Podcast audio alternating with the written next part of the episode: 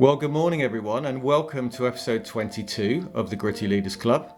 Today, we're going to be talking about meetings the good, the bad, and the ugly. Welcome, Ben. How are you feeling today? You said meetings. I've already fallen asleep, Ian.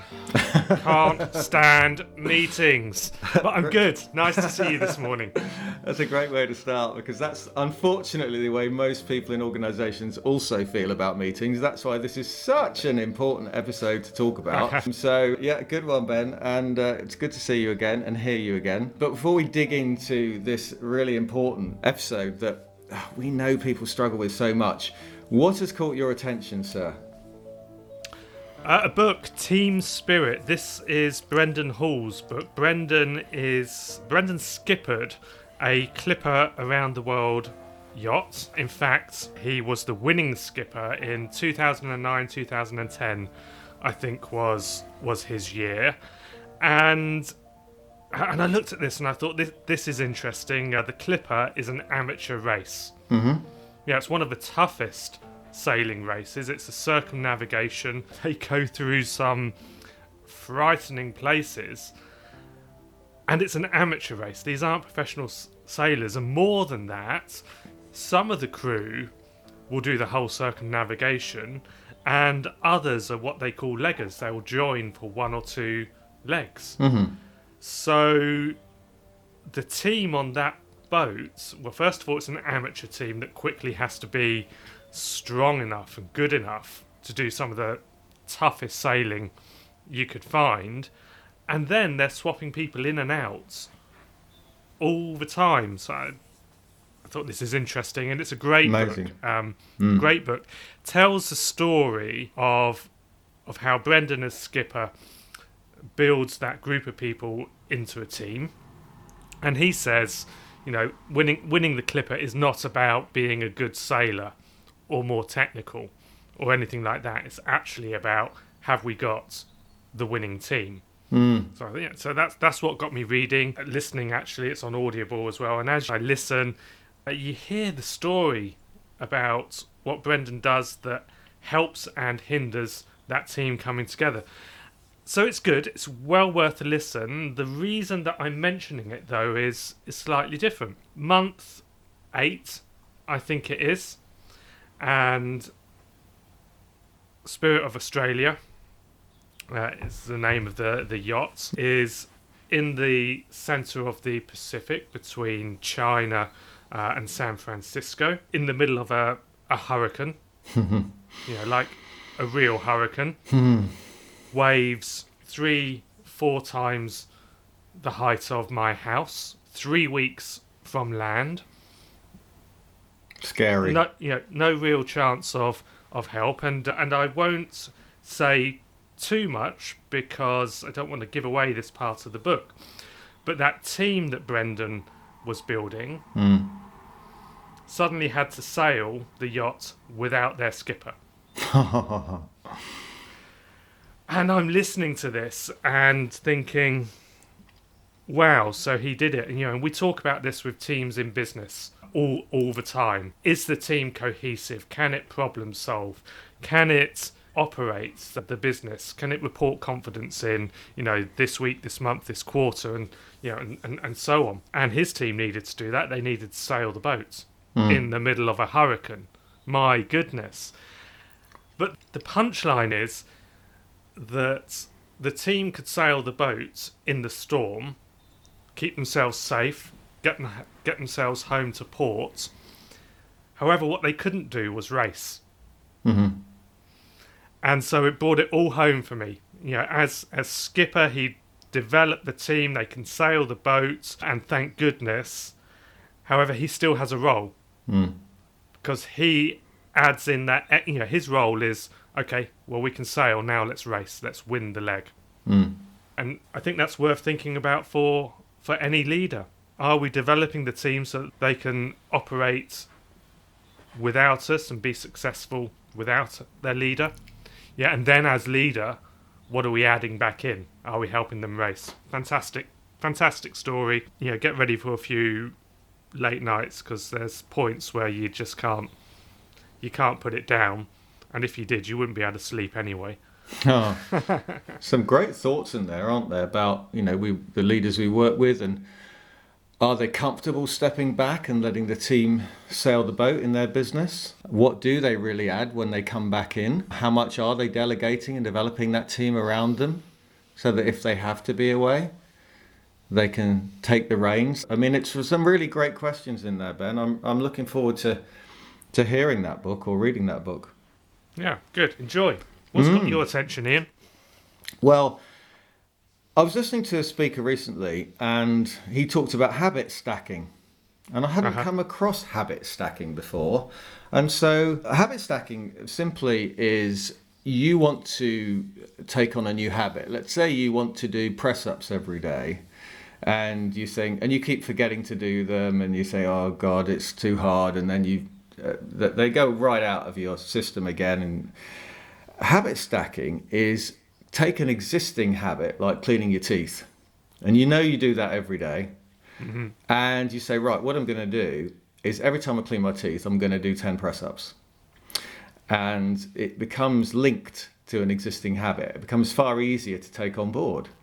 So i love that idea of habit stacking. And so i thought well I, let me go back and, and do a bit of research see where this comes from well it, it seems to come from a guy called James Clear, who wrote a book, which I haven't yet read, but it looks interesting, called Atomic Habits. And we all, we've all probably heard these things about habits and how many times you have to do them. Again, I started digging into this and looking at the, some of the latest research on habits, and it says that habits become automatic after 66 times of repetition which is more than actually I'd heard before, but that's interesting.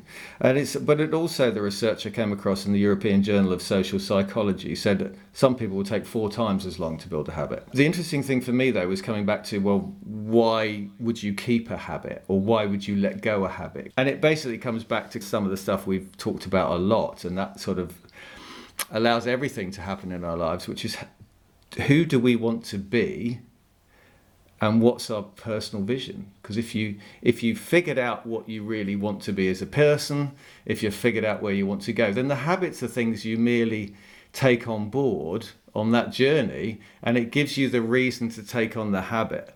So basically what it's saying is it, it's it's really possible to try a new habit. You create new neural pathways in the brain. You repeat them you repeat them you repeat them. You maybe stack them onto an existing habit and then you can create new habits. That's great but I think the problem starts with if we take on a habit we think is a good idea, but somebody else is doing it, but we don't really have that motivation to do it because it's not leading us to where we want to be as people. That's probably a reason we might drop it. So Yeah, interesting. yeah, I just thought you know get my get my head around that again. You know, we all drop habits, and I'd like to take on some habits I used to have, and the habit stacking thing seemed to me a really nice way of doing that. Yeah, interesting idea. And do do we drop habits or do we just fail actually to onboard the the habits? I think we do both. I mean, I think things get in the way, don't they? I mean, I know that if I create a fairly new habit and then let's say a holiday happens or uh, something comes into our life and then you get out of that habit and then it's then you forget to pick it up again especially on a new habit. So i think things can get in the way of an existing habit but if it's a fairly new one i find that more of a challenge. And i think when you change other things in your life they can interfere with habits you know things simple things like you might move house. Suddenly you realize that i used to do this a year ago when i was in my old house and because something got in the way of this routine you'd created. Well, I often think about habits as we don't give them up, we substitute one habit for another. Mm-hmm. Yeah, and and a habit being interrupted is a bit like that, isn't it? Our habit is substituted for actually a different daily pattern mm, that has mm, mm. occupied that same spot. But, you know, if we're trying to change a habit, substitute is a is a good way to think about that. So I'll ask you next time, Ian, how you're getting on with your one-armed press-ups while you clean your teeth. No, I've never been able to do a one arm press up, but I, I've, I've been known to do a few press ups, I have to say. Alrighty, good. So on to meetings: the good, the bad, and the ugly. yeah. Well, you started with, oh my God, meetings. They're awful. Why don't you start with some of the ugly, Ben? What, what why are they awful? What's awful about meetings? Why do they become boring and a waste of time, etc., in organisations for so many people? Well, let's. Why don't we do it this way? Let's do our angry rants about Mm-hmm. meetings. I'll go first, then you go, then I'll go, then you go. So, number one, nobody knows why they're there. Yeah, absolutely. Come along to this meeting, come in the room, sit down around the table, and then you look at each other. That's worse than that, isn't it? Because uh, halfway through and we still don't know why we're there. Correct. You know, Correct. and we're losing the will to live. Uh, What's on? What's your first angry rant, Ian? First angry rant is what a waste of time. The biggest question a leader can ask is how do I spend my time? You, you can't get any more. So what do you do with it? And if you spend a fifth, a quarter of your work week in a meeting, what a waste of time that is. If it's the wrong meeting, if it's got no agenda, etc. What a waste Yeah, of time. and it's not just it's not just leaders. It's it's everybody. There's Everybody. there's great uh, research, Harvard Business Review article. Oh, what's it called? I'll dig it out. I'll put it in the notes. That talks about how a huge part of motivation is people realizing that they've made simple progress day to day, no matter their role. So, but if we're stuck in a, a pointless meeting, well, we're not making useful progress, and so we drag ourselves uh, out of the workplace at the end of the day. So the next one for me is is the meeting's a sham. You know, we were there, we got through it, stuff was talked about, stuff was decided, and then it doesn't happen, or the opposite happens. It's like the meeting didn't happen Yeah. and things carried on exactly as they would have done otherwise. The whole thing was a whole thing was a sham. Yeah, absolutely. I mean, you've also got, uh, in addition to wasting your time in a meeting, you've got the lost opportunity cost. Mm-hmm. Because what else could you be doing with your time? You know, you've got all this stuff on your agenda, you've got all these important things to crack on with, and you end up being dragged into a meeting. Well, and then the worst version of that is is the passengers in the meeting. Yeah, They're there. yeah, Nobody asks them anything. No. They don't say anything. They're asleep for half of it because they can be because they're just not involved in it. What an utter waste of their time. So passengers, that's my next uh, passengers. All right. angry rant. My next angry rant is uh, it's called, and I found this out in a bit of research. It's called meeting recovery syndrome. I love that. I saw it and I. I I just think it's brilliant. What it means is we spend an hour in a, a useless meeting that never achieved anything and we, we lost the will to live. And then we spend time afterwards talking to everyone, wasting more time telling them how bad the meeting was because we're angry about the meeting and our emotions don't come down and we spend more time recovering from a bad meeting. Yeah, that's that's on my list as well. I wrote you need a spa break afterwards or a therapy session. yeah, exactly. Exactly. Here, here's a simple one: late start, late finish. Yeah, absolutely. And that's a quite a simple one to sort out, but agree, people turn up late and the meeting runs badly. And then, And then, it, every- and then it finishes late and it mucks up whatever's next in the day. Yeah.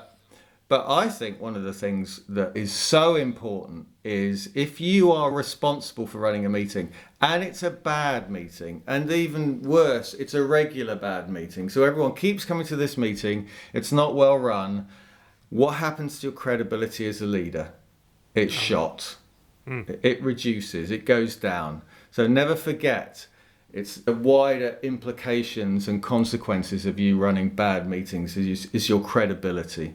And I think people don't think about this. Yes, if we run terrible meetings, the credibility goes through the floor.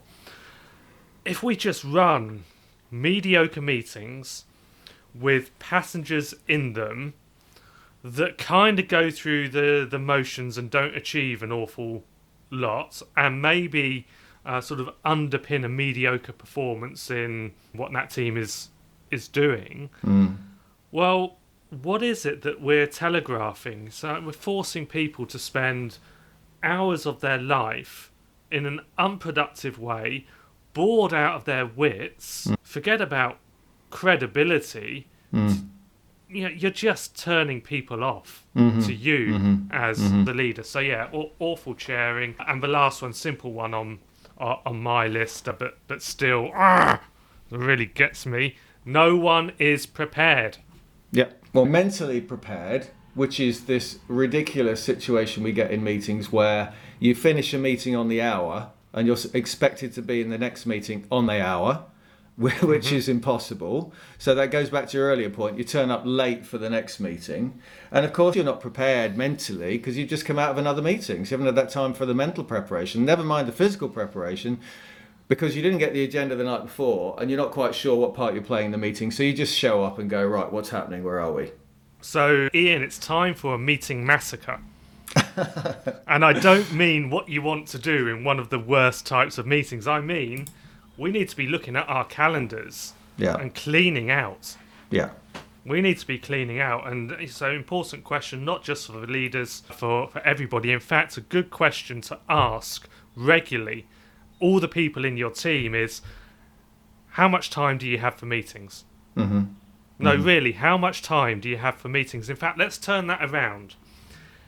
Are you sitting down and planning your impact for the week, every week, before you get into the week? Plan hmm. your impact. Hmm. In the space around that, that's when you've got room for additional meetings. Yeah. How many people do it the other way round? You know, they open up their calendar early in the morning on a Monday, maybe even on a Sunday evening, and the first thing they do is, what meetings am I in this week? And then they try and shoehorn in the impact that they need to have around that. So, Yeah. how much time do you have for meetings, really? Yeah, and ask yourself, do I need to be in that meeting at all, or do I need to run this meeting? Or is it a case of having a one to one chat on a phone? Is there some other way of having that uh, communication and action that you need from a particular uh, meeting or uh, chat you need to have? So, is it a meeting? Who needs to be in the meeting? Steve Jobs was brilliant at this, and I had an old boss who was brilliant at this. I remember. I remember going to uh, a meeting when I worked in Selma years ago, and I, I and I went down with my boss, and it was a kick-off meeting for a big change project, and we got into this room, and I'm not joking, there were 12 people around this table for this kick-off meeting, and that might have been okay, but my boss sat there, and he said, and this was classic Lencioni, his book Getting Naked about Yep, being brilliant as a consultant. Great book. And my boss sat there and he said, Before we start, I just want to go around the table and ask why you're here. And I thought, Oh my God. Anyway, he did that and he went to the first person. He said, Why are you here? And he said, Because my boss said I should be here. And he turned to his boss and said, Why is he here? And he said, Well, doesn't really need to be here. Right, off you go. And we carried on like that and got down to six people in the room. Yeah, much better number. No CCs at the meeting. And Yeah. we've got this awful habit of CCing people on email, don't we? I mean, Yeah. that's that's endemic in organisation. I wish Microsoft would just delete the CC box. Really, I do. But no CCs at the meeting. Yeah. Come on, do your colleagues a favour. Yeah. Agreed. Yeah, and let's let's flip that around. If it's your meeting, if you invite them, then you involve them. Mm-hmm, mm-hmm, And by the way, in the first five minutes of the meeting, mm-hmm, mm-hmm. if I've invited you, within five minutes, Mhm. I've driven a contribution for you. I've got you in the room, I've got you switched on. We all know why you're there. We're already valuing your input. Mm-hmm. It's the responsibility of the person who sets the meeting. If you invite them, involve them. Yeah, no, I like that. Invite them, involve them. Nice little phrase there, Ben. Hey, you mentioned some research earlier, and, and I dug around as well. So let me read you this from a Harvard Business Review article called Stop the Meeting Madness. Nice. Uh, and they've done a bunch of research. Now, I think earlier you, you said something like, you know, we waste a quarter of our time in meetings or, or something like that. Get, get this. We surveyed 182 senior managers in a range of industries. 65% said meetings kept them from completing their own work. 71% said meetings are unproductive and inefficient. Yeah. 64% said meetings come at the expense of deep thinking, And this last one, just 62% said meetings miss opportunities to bring the team closer together. Wow. Yeah, i.e., they're achieving the opposite of what they're meant to. Unbelievable, isn't that? And that's HBR. That's a useful one for listeners to dig out if they want to know more. Then I, I found a book uh, called The Surprising Science of Meetings, which is by Steven Rogelberg, 2019. Yeah. And he's the interesting thing was they did a lot of surveys of what leaders and managers who run meetings think about those meetings they run, and then about what attendees say about the meetings they attend. The same meetings. And leaders said that 79% of the meetings they run were productive or extremely productive. Okay, that's what that's what the people who run them said. Yeah. Right. Okay. So, what did the attendees say? They said most meetings wasted their time. I mean, this is summarizing actually what we've just talked about. There was the lost opportunity cost to do other things.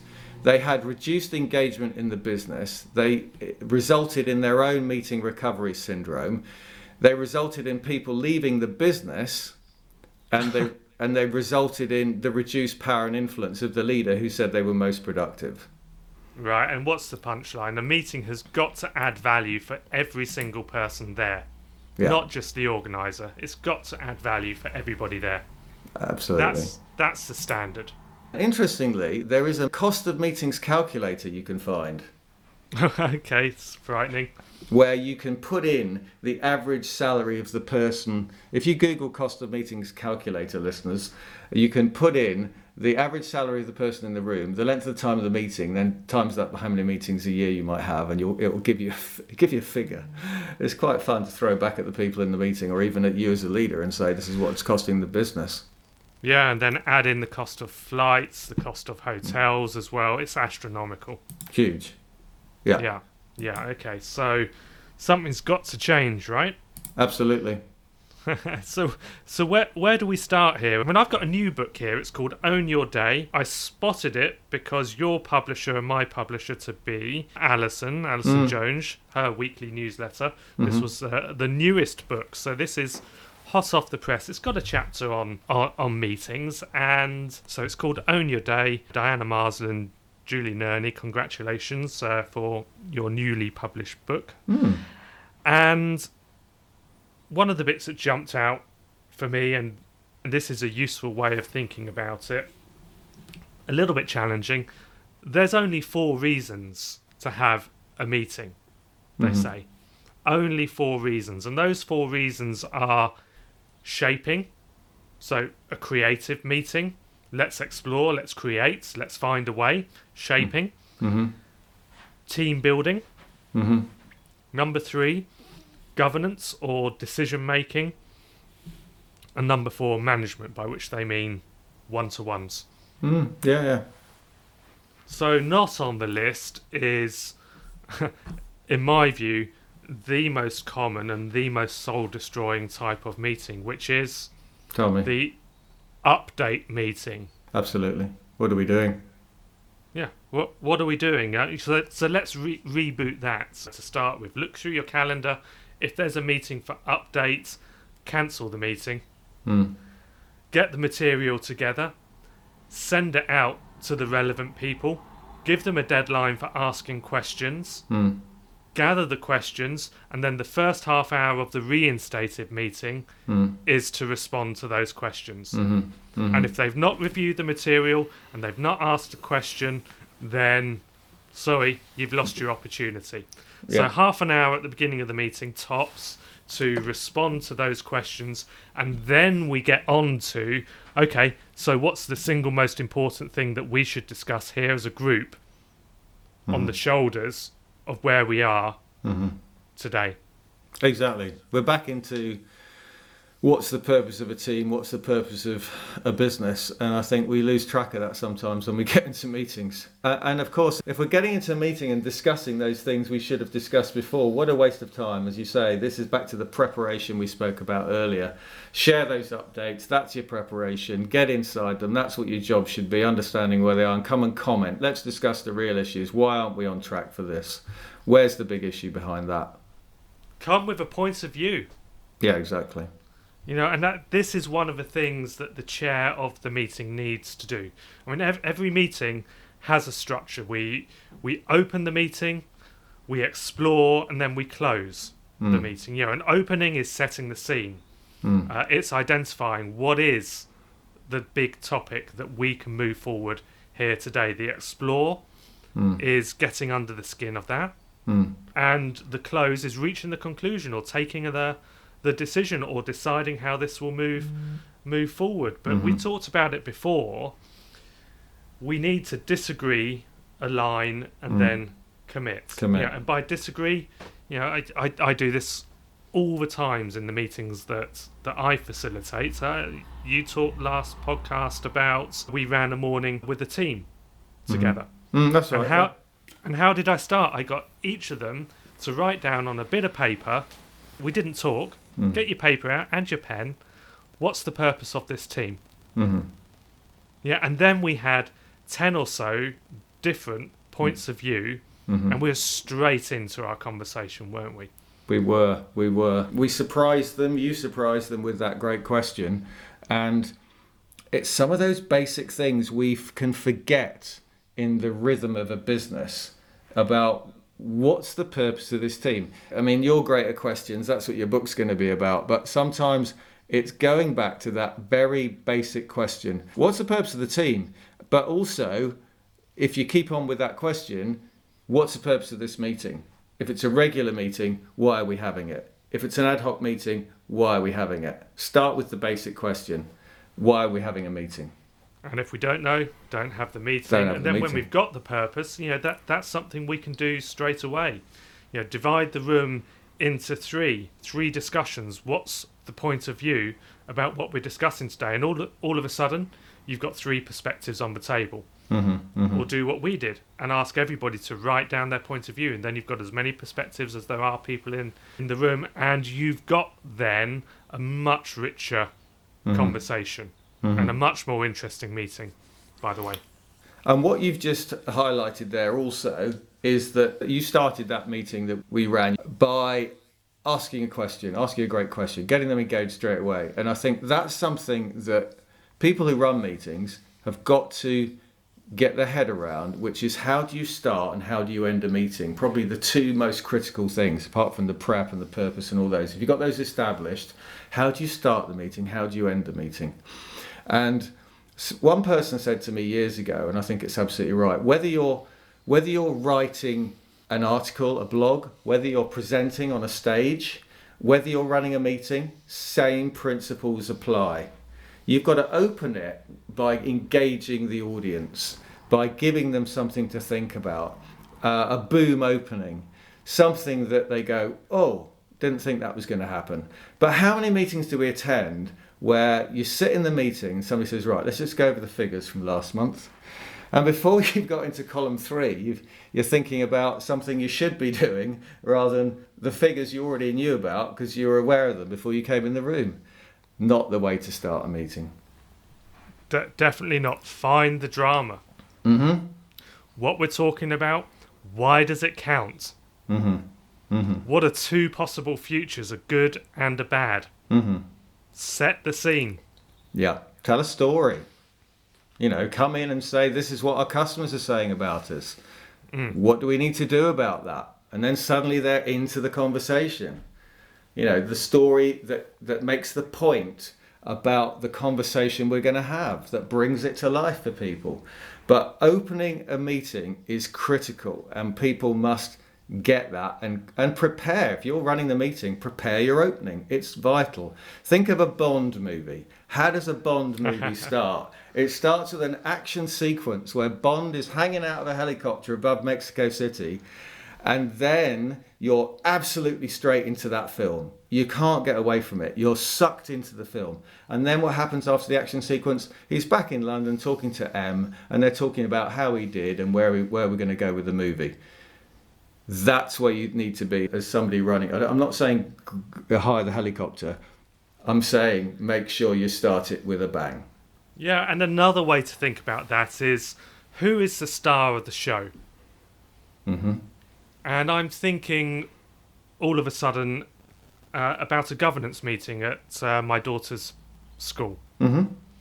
And governance meetings, I'm sure there's some school governors listening. And if this wasn't a podcast, I might need to reach over and shake them and wake them up right now because these are not always the most stimulating of meetings. Yeah. But a good way to think about those, I think, who's the star of the show today? You know, do we have the head of languages here with us for 15 minutes mm-hmm. to tell us the language program? And if we do, great, they're the star of the show. Mm-hmm. And this is our opportunity to hear their story and really get under the skin and find out something new mm. about that part of the, the curriculum and the school's life. So, who's the star of the show is another way to think about it, and how are we going to make them the star, and mm. how are we all going to get behind them and make them feel fantastic on the shoulders of the questions we asked to understand their contribution and to understand what it is they need and how we can help them. And and you kind of you bring me on here to how I think about meetings, which is I don't think about meetings actually. that I can say it, but the word is not in my vocabulary. Instead, two alternatives. I think about conversations. Yeah. So if it's one to one, it's not a meeting; it's a conversation. Mm-hmm. And and try this in your calendar. If you're still using an invite, Mm. well then not agenda, conversation underline. And what's the conversation we're going to have? Mm-hmm. Yeah, so we have conversations, not meetings. And by the way, that that opens it up because automatically, if it's conversation, I'm thinking of a much greater range of ways and places that I might have that conversation. Yeah. Conversations happen in all sorts of places, in all sorts of ways. Meetings happen in meeting rooms. Exactly. You know, on site, off site, great thing to consider. You know, how many meetings do we have that's a strategic meeting? We have it in the boardroom, and then somebody pops out because the somebody's knocked on the window and said, You've got a call. What's hmm. going on here? If you get them off site, you can focus them. We've done that together with teams. You're not going to do that for every meeting, I absolutely understand. But that brings me back to a point which I think is vital, which is create some sort of teamship rules or etiquette for the room that people create themselves and buy into. Just done this with, in fact, the group we worked with a month ago. I ran it in the afternoon and they came up with all sorts of agreed teamship rules that they would follow. And, and I've heard since, because I've been doing some coaching with them, they've implemented and they're using them. You know, things like when we turn up for a meeting, the technology we might or might not be agree to use in the meeting, no phones on the table, things like this, being present, giving people respect, and all those other things which we know we should have on these rules or etiquette, established by the group for the group, and making sure people stick to them. Yeah, totally. So this this is the antidote to our list of angry rants. Isn't it? Yeah, I guess it is. totally the antidote. Let let's do the opposite with with the team. Yeah, how do we want to be in meetings? Mm-hmm. Yeah, and then let's make that our standard. So yeah, that's great groundwork to do. Uh, so on the shoulders of that, yeah, I, I have two types of meeting. Neither is called a meeting. One is a conversation. If it's one to one, it's a conversation. And if there's more people there, and by the way, five to seven is the ideal amount, and if it's bigger, then it's something else. But if there's more people there, it's not a meeting, it's an event. Hmm. Yeah? It's a 90 minute event. Hmm. And this is how we should be thinking about it a 90 minute event. Mm-hmm. Hey, movies are 90 minutes long, right? That's right. Yeah? We can do a lot in 90 minutes and we should engage them. And if we've got a day long Yeah. meeting, actually, uh, you know this because if we've done them together, I don't send you an agenda beforehand, I send you a running order. Exactly. And the day is a series of events. So, people, no more meetings, conversations, or events, please. I think the running order is a great point there, Ben, because well, I'm running a day's meeting, and I force myself into a bit of a tight corner by putting uh, timings to things. And actually, you know that actually things don't always need clear timings. What they do need is a priority and a running order. And especially if you're doing it over a longer period. And one of the things I think where leaders really show up is when they see that something so important is happening that they must focus on. You know, I had a meeting recently where somebody was talking about a loss they had had in the family. Mm. Now, actually, on the agenda, it said we needed to move on. But of course, we can't move on because mm. there's something going on in the room. And that could be a personal thing, it could be a business issue that suddenly surfaced in the middle of an agenda. And what we've got to do as leaders is say, right, what does that do to our agenda now? And what's the priority now for this group? Yeah, t- totally agree. Let's talk about the number of people. What's the ideal number of people to have in a meeting? Well, you just said five to seven, and I, and I agree with that. I've done a lot of facilitation. Where you get more than five to seven, I believe the best way to have conversations, going back to your term, is to start splitting into subgroups where you can have really good conversations and then bring the subgroups back together. So if you're discussing a bigger subject, you can say, right, team of four or a team of three. All my experience shows that when you create a team of five or six as a subgroup, it doesn't really work very well because they need proper chairing. But a team of four or a team of three tends to work quite well in a subgroup. So for me, if you're dealing with a day in a, a group of 12, actually you need to keep splitting it up and bringing them back together and moving them apart and bringing them back together. And then that can work really well for you. Yeah, and then we're, we're structuring that exploration. And uh, you and I, we facilitate big meetings mm. frequently, mm. right? You know, strategy offsites quite often 8, 9, 10, 11 mm. people.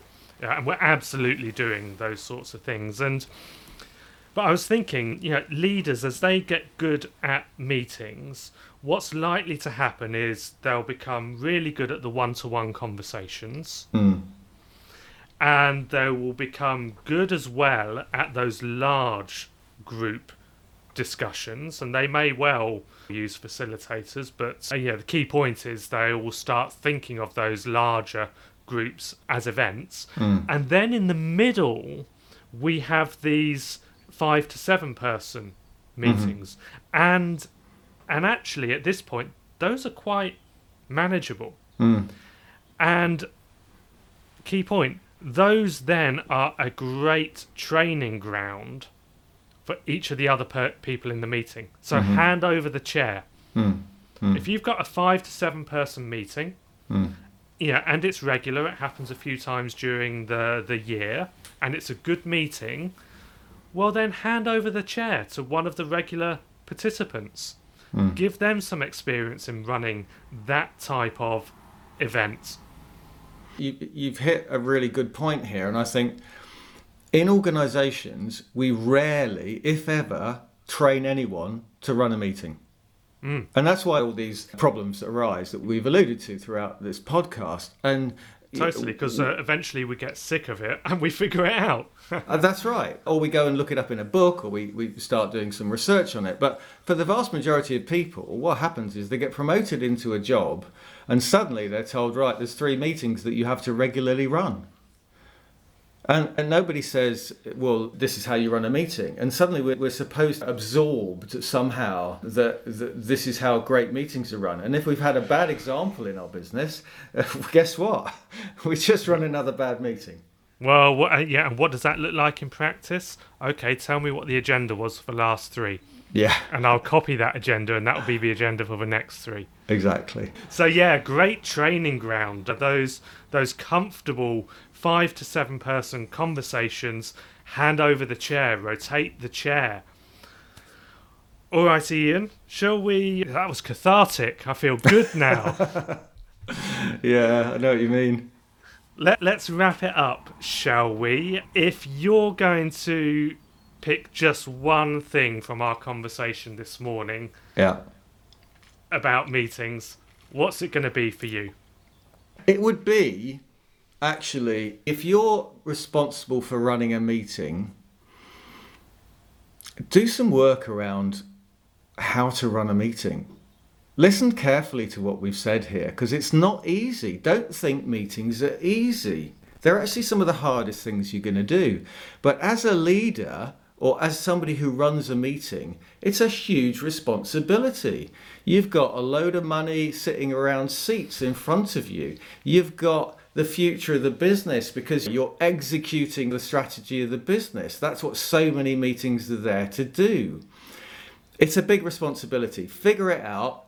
Do some learning around this. Listen to some of the things we've said, and there's so much we haven't yet said on this. I'm I'm beginning to think there's another part two of this coming up. So take it seriously.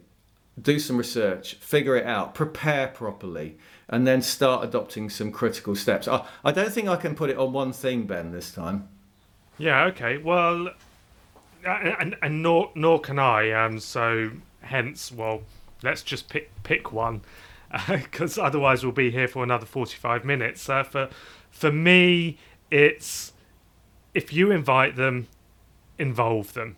If people do that one thing, it will make a, a giant difference. Yeah. They'll be thinking about who they're inviting, why they're inviting them, who they're no longer inviting, why they're no longer inviting them, and then if they're there in the first five minutes, they're going to involve them. Mm-hmm. And do that, and the rest of your meeting is going to go well. So if you invite them, involve them. Yeah, absolutely. No, like that. Now, one thing, we're just coming to the end of this podcast and we're just about Yep. to wrap up. Yep. One thing we probably should put in at this time is how do you wrap up a meeting, Ben? What's your top tips on wrapping up a meeting? My top tips on wrapping up a meeting is the wrap up takes three, four, five, ten, or 15 minutes. Allow a proper, decent chunk of time for wrapping up the mm-hmm. meeting. Mm-hmm. And when you get to that moment on the clock, you start the wrap up Mm-hmm. and you signpost it. Hey, great discussion. Let's start wrapping up now. Now, the wrap up can be different uh, each time. It depends totally on what the meeting type is. But good things to include in there. You know, let's do a good recap. Mm-hmm. You know, of all the people in that room, Mhm. who's the best one at doing the recap? You know, it might be the chair of the meeting, it might be someone else. But you know, hey, Ian, take us through the key points that we've hit in the last 30 minutes, and then let's do some decision making. So let's Yeah. get that recap, that paraphrase of the key points that Mm. we've hit to shift us in to to that wrap up. Remember, what is it we're meant to achieve here? Mhm. And yeah, is it a decision? Is it clarity? And then we'll agree our way forward. If you've got an extra five minutes at the end of that time, so the decision is made, you know, it's all done and dusted, two things you can do. One is give people the gift of five minutes back into their day. I love it. Yeah, absolutely. Know, Gift and of I, time. I, I frequently do that, particularly if it's a one to one conversation. Yeah. If we're finished 10 minutes early, I'm sure I've said, said it to you. Hey, can I give you the gift of 10 minutes back into your day? Nobody said no, not yet. Yeah, that's right. Let's stay in this room and just chat aimlessly, Yeah, no, please. like, hell, hell yeah, I'll have ten minutes. I'll have ten minutes back. and and the other, and this is good if we've got an event, so a group of people, is just take the chance to go around the room and say, hey, what's the number one thing that you've got from our hmm. conversation today, hmm. or what's the number one thing that you're going to implement right now, right away. Mm-hmm. Yeah, absolutely. You know, there's got to be something on actions, accountabilities, and communication. The bigger the meeting, the more you've got to go away and say, why were we here to other people? Especially if you're a strategic leadership team off site, people are thinking, what on earth are they doing? And the danger is you walk back in and don't tell them. Yeah, totally. So how how do we move this forward? How do we cascade this communication? Yeah. What happens after today? Yeah, absolutely. Great, thanks, Ian. Hey, I enjoyed that. it went in a flash, Ben. Do you know what? I've still got loads of stuff on my on my notes, so mm, maybe there is another part two to this. But we ought to talk, talk about that.